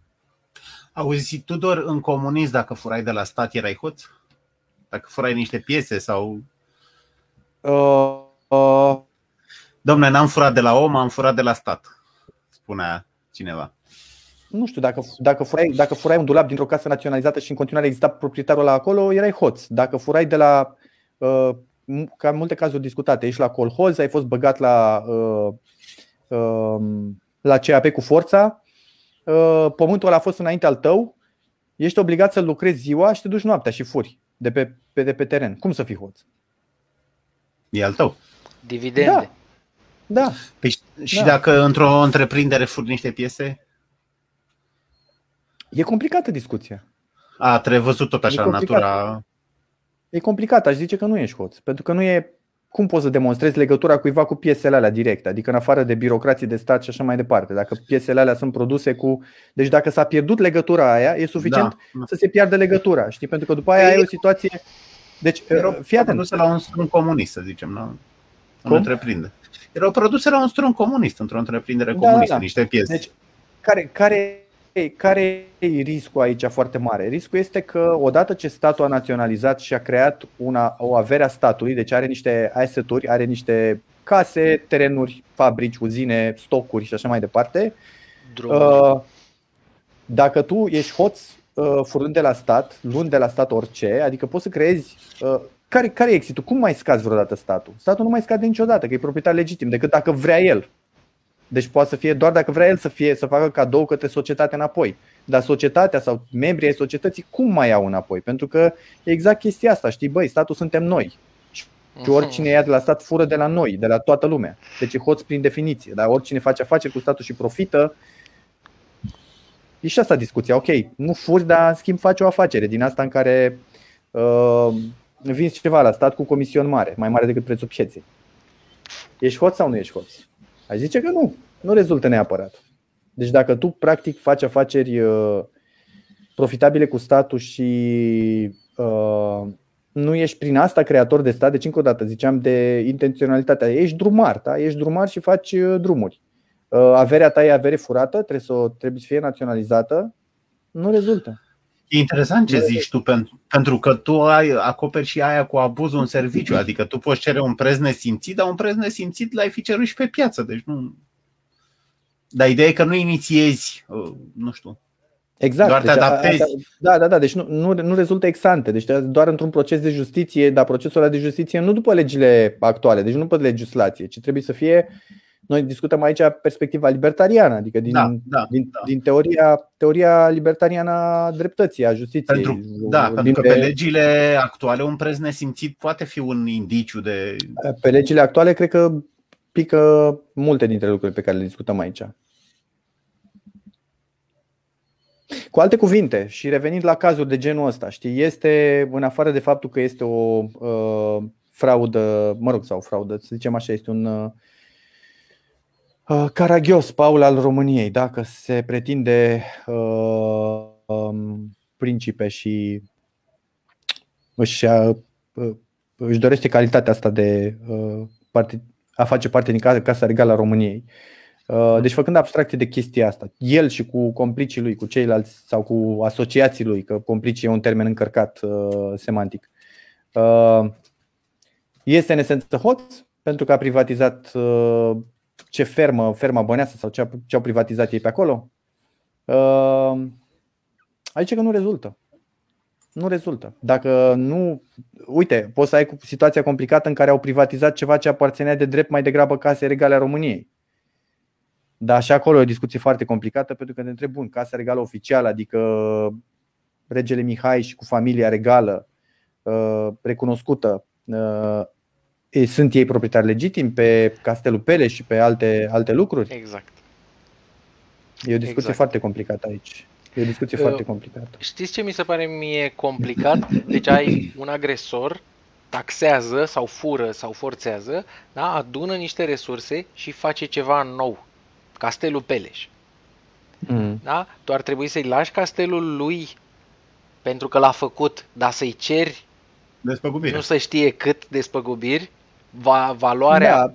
valoarea relativ... castelului, dar să-i da, lași lui. Că, cred că e relativ simplă chestia asta pentru că dacă poți să-ți dea valoarea monetară estimată pe piața, de fapt ce trebuie să estimezi tu este și cu o dobândă. Adică dacă pe mine, dacă mie mi-ai luat 100 de lei acum 10 ani, și eu aș fi putut să pun banii ăștia să poarte dobândă în bancă, acum trebuie să-mi dai cu dobândă compusă înapoi. Yes. Exact cum face statul cu evazioniștii. Da? Exact. Statul vine peste ei, vine și cu dobândă, vine și cu penalități. Adică îți adaugă acolo o grămadă peste. Da? Ei, just este într-adevăr să gândești în felul ăsta. Adică dacă cineva ți-a furat ceva și tu ai pierdut disponibilitatea acelui ceva care putea să fie productiv Uh, nu știu, mi-ai furat un echipament, ceva cu care eu aș fi putut să mai departe să cresc uh-huh. averea. E uh-huh. clar că trebuie, mi-e dator nu doar cu bunul ăla, ci mi-e dator și cu uh, cu dobânda. Cu dobânda, pentru că Ui. fenomenul dobânzii este ăsta de pierderea disponibilității în timp. Adică dacă mai lăsat 10 ani fără ceva, îmi ești dator și cu dobânda. Uite, mai, mai și atunci o... cu pele și o asta e, știi? Adică uh-huh, dacă uh-huh. Avem o întârziere Dacă nu poate plăti echivalent, echivalent, dacă nu poate plăti echivalentul monetar, atunci iei castelul. Că nu e dobândit cu mijloace legitime. Dacă stabilești că nu e bun, acum poți să zici bine, dar regele, uite, poți să ai o situație de genul ăsta. Uh, uh, oamenii au vrut casa regală, regele uh, a venit în România, a construit castelul cu banii familiei lui regale. Deci a venit cu banii din Germania. Da? Yes. Uh, nu sunt bani din taxe. Banii aia din taxe au mers către altceva. Și atunci Castelul Peleș chiar o fi proprietatea privată a familiei. Nu, nu știu, yes. factual chiar, chiar să poate să fie așa. Cred că e foarte puțin plauzibil, dar poate fi așa, dacă regele a construit castelul din banii lui privați. Deci regele poate să aibă și calitatea asta, așa cum, nu știu, cineva poate să fie un avocat foarte bun pe piață și să aibă venituri din chestia aia, să facă lucrul ăsta, are o firmă de avocatură și produce niște venituri care sunt cât se poate de legitime și este producător de taxe în cazul ăla, mă rog, dacă plătește taxe pentru afacerea respectivă și pe de altă parte este un uh, etatist, un funcționar, ca monarhul, da? care taxează nu? și construiește ceva numai din, din uh, nu știu, are o mare a cărei valoare este mai mică decât ceea ce a produs el legitim. Poate să spună, mașina aia mi-am cumpărat-o din banii uh, din banii mei, obținuți legitim pe piață și atunci nu pot să iei. Nu este în starea aia de neapropiere, ci este într-adevăr proprietatea legitimă a lui. Așa și Castelul Peleș, ar da, putea să fie proprietatea da. legitimă a familiei regale. Da, dar întotdeauna avem probleme din astea de uh, dreptate care trebuie făcută. Și atunci tot timpul te duci înapoi în timp, uh, păi a cui e țara asta, păi a dacilor, păi și înaintea lor a cui a fost, uh, nu se știe. Și te întorci până când ai dovezi, nu? ca să pleci exact. de la un T0 oarecare. Ehm, exact. În același timp, Dacă aș vrea să subliniez o mică chestie. Ehm, tu poți să ceri daune cu dobândă compusă după 10 ani. Banii aia poate că au dăunat ehm, prea mult că au fost luați, că au lipsit unor oameni. De aia vreau să subliniez că sănătatea într-o societate este libertatea. Banii aia ar trebui să rămână la oameni. Degeaba mai ceri tu după aia daune A, Asta mi-aduce aminte de o chestie foarte simpatică. Tot dădeam exemplu cu bicicletele și uh, cine mai urmărește discuțiile sau, mă rog, ce mai postez pe Facebook, uh, cred că știe de notoritate că asta toamnă mi s-au furat niște biciclete din curtea casei. Și chestia foarte simpatică legată de asta este că uh, am avut ocazia să văd în practică ceva care văzusem doar discutat la Rothbard, că e discuția de tipul uh, ce-ți datorează un hoț sau ce-ți datorează cineva care ți-a făcut o nedreptate, cineva care te-a agresat, ce trebuie să-ți dea înapoi? Da? Are legătură cu ce spuneai tu acum. Trebuie să-ți dea înapoi lucru doar cu dobândă uh, sau uh, trebuie să-ți dea înapoi doi ochi pentru un ochi. Adică Bloc discută la un moment dat și spune Păi nu știu, faptul că m-ai agresat uh, și m-ai lipsit de bunul respectiv înseamnă că trebuie să-mi dai înapoi de două ori, trebuie să-mi dai două biciclete înapoi și dobând. Da? Deci ai niște discuții de tipul ăsta și uh, pentru că avem un anumit context legal în România care înțeleg că nu mai este valabil. A fost asta toamnă, dar între timp s-a schimbat uh, legislația și era posibil pentru cei care făceau furturi chiar și calificate uh, să-și răscumpere față de victime dacă erau prinși prejudiciu. Uh, exista o piață nu știu în ce măsură mai există, dar exista o piață uh, și foarte interesant. Chiar și, l-a menționat-o și Vlad Topan într-o discuție cu voi la un moment dat, cu uh, o echipă de spărgători de case care uh, asumau faptul că vor fi prinși și că vor plăti de 10 ori uh, prejudiciu. Da? Deci apare o piață din asta în care oamenii își răscumpără Uh, nu ca la. N-au venit cu teoria rothbardiană să zică, uite mă, îți plătesc înapoi, îți dau bicicleta și îți mai dau o dobândă pentru pierderea de utilitate. Uh, ci discuția era aici, e ca, ca pe o piață din asta unde nu e suficient de atomizată cererea și oferta și tu prețul tău poate să fie uh, stabilit prin negociere, deci nu poți să stabilești exante unde va fi prețul ca pe o curbă din aia continuă a cererii și oferte și se întâlnește într-un punct. Ci prețul este ține de negociere. Și punctul maxim de negociere este cât valorează libertatea pentru ăla prins. Deci ai prins hoțul, nu mai putea să ți-a furat o bicicletă și că bicicleta aia valora 1000 de lei sau 2000. Pentru că el e dispus să-ți plătească de 10 ori. Da? Și pe de altă parte, bineînțeles, uh, limita de jos este uh, inclusiv iertare, adică să-i zici, bine, nu mai vreau bicicleta înapoi sau uh, să-mi dai exact și fără dobândă și fără nu știu ce. Deci e chestie de negociere. Dar Ceea ce se întâmplă în practică este că oamenii își răscumpără libertatea aia uh, plătind de mult mai multe ori prejudiciu. De ce? Pentru că nu funcționează poliția. Pentru că dacă poliția ar prinde după fiecare furt, deci dacă, mă rog, nu știu, presupun că pe o piață liberă poliția ar fi mult mai eficientă. Ar plăti mai uh, mult. Și atunci uh, nu. Uh, iar prinde după fiecare furt și n-ar mai fi rentabil. Și n-ar pentru că, din punct de vedere uh, economic, nu are niciun sens să plătești da, de 10 da. ori uh, prejudiciul pe care îl faci. Nu merită. Dacă ai da, fi prins da. după fiecare furt și ai plătit de 10 ori, Păi asta vreau să zic. N-ai avea de asta unde. N-ai avea de unde. Că ar trebui să furi banii să-i bagi într-o schemă Ponzi sau. Nu există nimic cu asemenea productivitate. Uh... Dar pentru că poliția este ineficientă și îi prind pe hoți odată la 10 furturi, sau poate la 20 sau poate odată la 100 de furturi, atunci pentru ei e rentabil să fure cât mai mult și să plătească celor, să rămână în libertate ca să continue să fure. Pentru că dacă îi bagi la pușcărie, nu mai pot fura. Și pentru ei atunci meseria lor asta e, adică viața lor asta e. Nu e ceva accidental, ci fac chestia asta pentru că rentează. Da? Uh, acum, ce să zic, din punct de vedere al, al victimei, uh, e bine că se întâmplă asta, pentru că, iar și discuția asta libertariană, cu ce te ajută că ai un sistem penitenciar? Pentru că statul, practic, pedepsește și victimă și agresor. Adică statul, în calitate de uh, făcător de justiție, vine peste, uh, prinde hoțul, îl bagă la pușcărie, uh, închisoarea este scumpă și societatea, practic, nu numai că nu vede prejudiciu uh, uh, reparat pentru victimă, dar victima plătește împreună cu restul societății și uh, statul uh, hoțului în, uh, în închisoare, care poate fi foarte scump. Da? Taxele alea pot fi foarte scumpe. Deci, are și o, uh, o chestie ineficientă făcută de stat. Uh-huh. Da, mă rog, nu știu în ce măsură asta are legătură cu distincțiile noastre. Mai întrebați-vă mai sau divagăm. încercați să aduceți. Nu, era în, era, era în continuarea discuției cu. sau legat de discuția cu privatizarea, ce e ok să iei înapoi. Da, de curs da. natural din consumatorii de taxe. Uite, da, mai, vreau, mai, mai, mai, era, mai era un punct pe care vreau să-l mai, să-l mai Păi, până ți-aduce aici. aminte, nu ți-aduce aminte, uite să nu mai aduc aminte. Există vreun fel de mandat pentru taxe? Au votat vreodată oamenii pentru taxe? Au fost politicieni care în campanie electorală să fi vorbit expres de nevoia de a crește fiscalitatea sau de a impune noi taxe?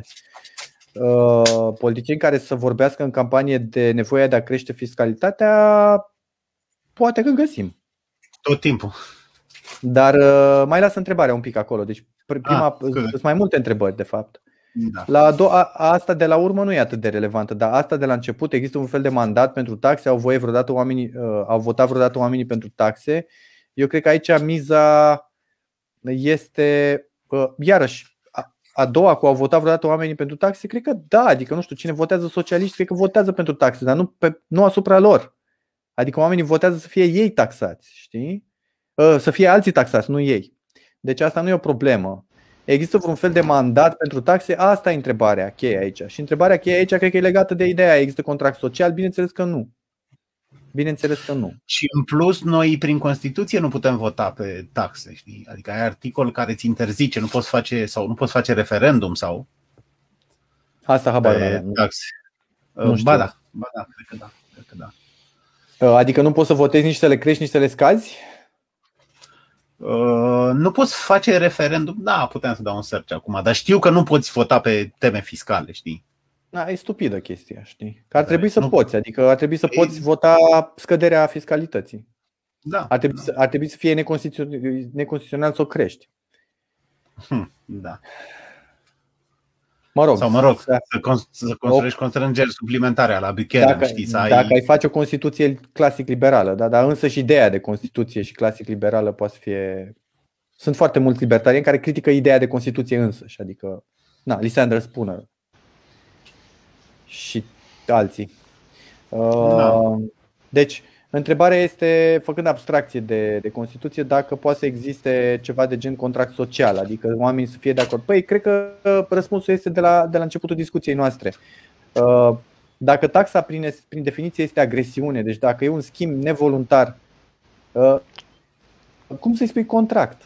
Contractul presupune o uh, înțelegere voluntară, contractual, adică schimbi sensul ideii de contract. Devii, devii orwellian, folosești cuvântul orwellian. Deci dacă vorbești de contract social și contractul presupune taxare, atunci ăla nu mai e un contract. Nu poate nimeni să semneze un contract prin care să fie uh, uh, Ok, hai, avem, avem poate, alte discuții poate. complicate. Avem al... Ia zi, ia zi, Costel. Avem... Eu mă gândeam la ceri, cu... Poți să-i cer unui hitman să te omoare de un contract voluntar, știi? Adică nu... Ori taxare nu e, pentru că nu are consimțământul tău, știi? Iar dacă l-are, nu mai e taxă. Că zice unul, Asta nu, păi eu, eu dau voluntar. Sau, ok, sau aia nu e taxă. Dis- sau pe distinția ideea, de deci... la începutul emisiunii al lui Tudor, o taxă este un lucru pe care îl plătești pentru un serviciu de obicei. Da? E o chestie fixă, transparentă, eventual punctuală. Restul sunt lucruri impuse, impozite. Noi le zicem taxe, dar le facem joc. Da, da e, e complicat. Deci cu taxele aici, uh, deci uh, cuvântul taxă lasă loc și de ideea de uh, că plătești o taxă de intrare la un la circ, da? Da, sau de trecere. preț. Sau... Ăla e un preț, ăla e un preț liber consimțit. Da? Da. Sau taxa, taxa de raft. De... Taxa de raft, știi că era discuția Nu, e un preț, e un comision, e un preț. comision, deci trebuie exact. să facem distinția asta. Dar dacă îmi folosești impozit e clar. Deci la impozit e clar, nu poți să spui că ai un impozit uh, nu știu, impozit de uh, intrare la cinema. Dar uh, distinția nu era, distinția deci, era, era și asta că primești și nu primești? Într-un caz primești ceva, într-un caz nu primești? sau?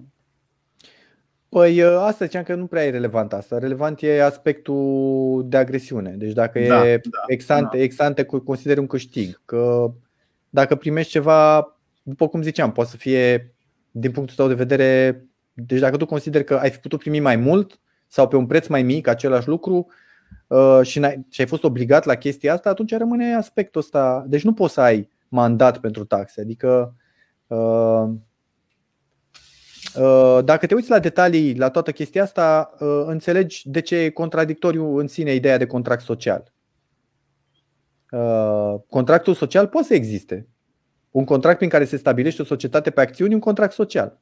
Da. da, da deci da. Când, cumperi, când cumperi tit- acțiuni pe bursă, ăla e contractul social. E un contract și e social, are aspectul ăsta social pentru că ești implicat. Orice contract e social, că e între doi oameni. Adică nu poți face. Robinson nu face contract cu el însuși pe, pe insulă acolo. Poate cu Friday, da? Pe când ăsta este în mod Bine, magic pa... între toți oamenii. Apropo, în Daniel Defoe ce e interesant e că Friday uh, e luat sclav de Robinson. Deci pentru că îl salvează, dar mă rog, cum explică autorul, zice, își justifică chestia asta pentru că îl salvează de sălbatici.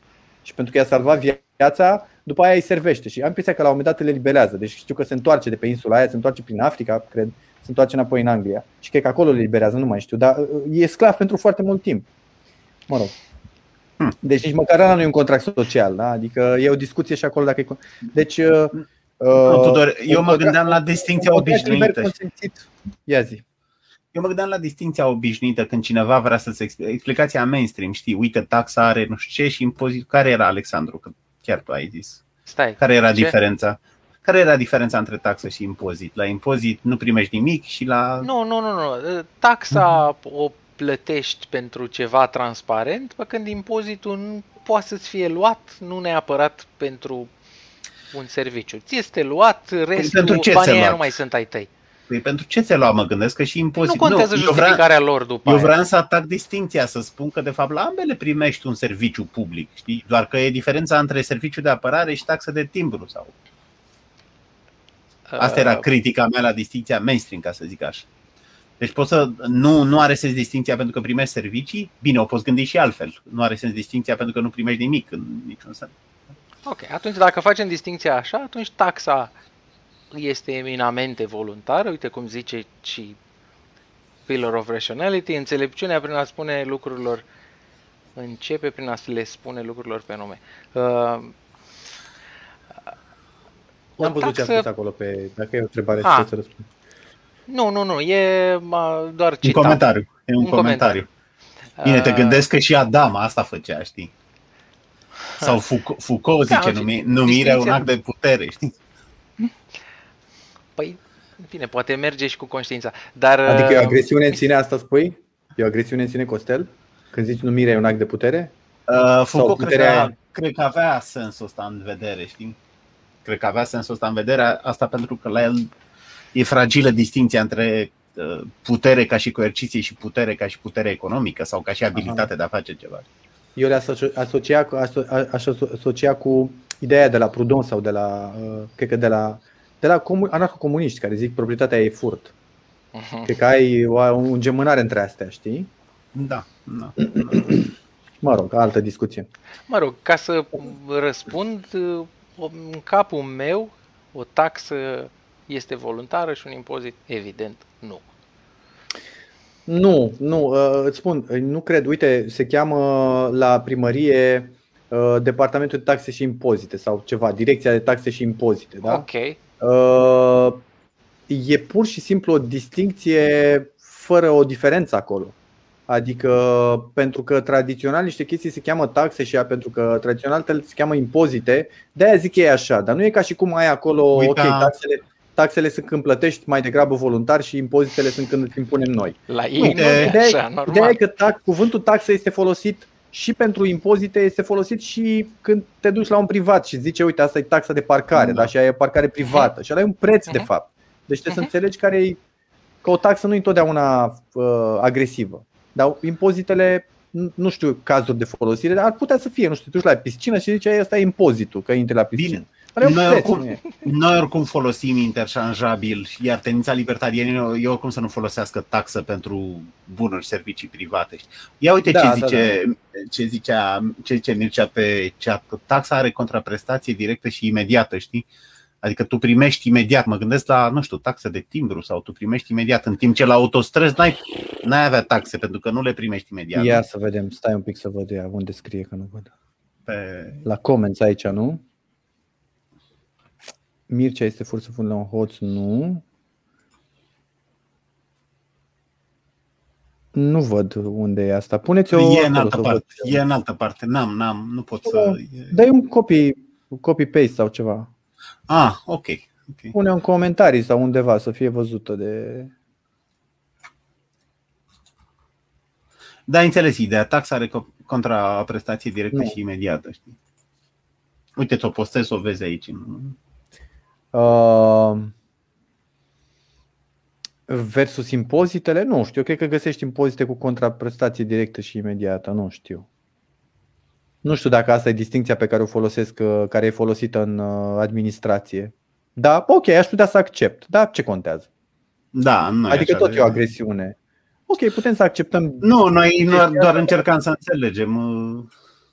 Uh, e o distinție ca la aia cu proprietatea privată a statului și proprietatea publică a statului. Da, știi? Amândouă da. sunt, de fapt, proprietăți legitime și din punct de vedere libertarian le tratezi la fel. Știi? Și pe astea la fel. Adică n-aș face distinția asta, da, da. Nu, era doar să înțelegi. Da. da. Doar să vedem okay. despre ce e, nu că am ține noi să. Da.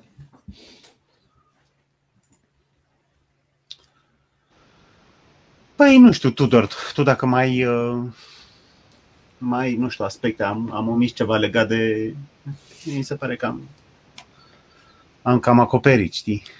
Adică da, tentația mea, e să, tentația mea e să discut o grămadă de chestii și acum am rămas și cu senzația aia că am uitat să spun ceva important, uh, dar uh, uh, iarăși nu știu dacă are rost să mai continuăm, ne mai vedem altă dată, cred, pentru că obosim oamenii, adică nu știu cât rezistă oamenii la discuții de 3 ore, o, poate fi interesante și să reziste. Uite, Murphy zicea că rezistă, știi, că și el se mira, domnule, oamenii chiar rezistă 3 ore și răspunsul pe care și l-a dat și el însuși e că rezistă, dacă sunt interesați de subiect, rezistă. Știi? Uh-huh. Păi bine, hai să, na, ce să zic. Dacă nu mai sunt întrebări sau dacă nu mai aveți voi întrebări, eu hai nu știu ce aș mai Păi putea ai cam răspuns sau la multe le-ai cam și anticipat, știi? Întrebările nu se opresc niciodată, mm. dar Clar am deschis niște direcții care merită în continuare, adică da, nu, da. clar că nu se epuizează. Da, da, merită, uite, merită luate separat, de exemplu, să, să încercăm să facem una separat pe homesteading, știi că e principiul fundamental în, da. în libertarianii, să o luăm pe, sau aia pe privatizare, știi că sunt discuții interminabile, știi cum e ce mai bine să privatizezi. Dar mă gândesc că da. sunt atât de importante încât uh, să nu rămână simple tangente, știi? Uh-huh. Mai bine o luăm... De acord. Păi hai să, eu zic să ne oprim și na, mai... Ok. Mulțumim că v-ați uitat la noi și na. Mulțumim Tudor pentru pentru analiză. Mersi și eu pentru invitație. Și na. Ne ne revedem. Continuăm uh, și altă luni, dată. Luni ne ved. Cred că deja de luni o să ne vedem. Okay. ok. La revedere și na. Seară bună, Vorbim. weekend fain, sărbători fericite. Sărbători fericite, corect. Sărbători fericite, da. La revedere.